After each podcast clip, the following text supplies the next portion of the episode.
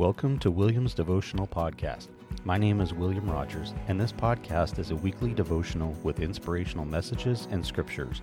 My hope is these messages will help you in your day whenever you need that little something to lift you up and be inspired. No matter what you're going through, no matter how difficult the situation may be, lift all your troubles and concerns up to God as He knows exactly what you need. Trust in God as you are not alone. This week's message is titled Making a Difference. Daniel chapter 1 verse 8. Daniel determined that he would not defile himself with king's food or the wine he drank. Would you dare to believe that God, who called you to himself and equipped you with his spirit, could work mightily through you?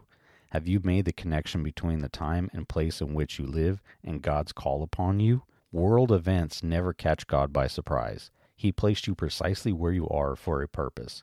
Daniel did not let the temptations of his day interfere with his relationship to the Lord. He knew that to make his life useful to God, he must be obedient in all things. Regardless of what the most powerful king in the world commanded, Daniel refused to compromise what he knew God required of him. History is replete with examples of Christian men and women who believed that God would work through them to make a significant difference for his kingdom. God placed Esther strategically in the king's court at a crucial time when she could save the lives of God's people. God placed Joseph strategically to become the most powerful advisor to the Pharaoh in Egypt and to save Jacob and his family from a devastating drought. Are you allowing your surroundings to determine how you invest your life? Or are you letting God use you to make a difference in your generation? Ask God to reveal His purposes for you and His will for your life today.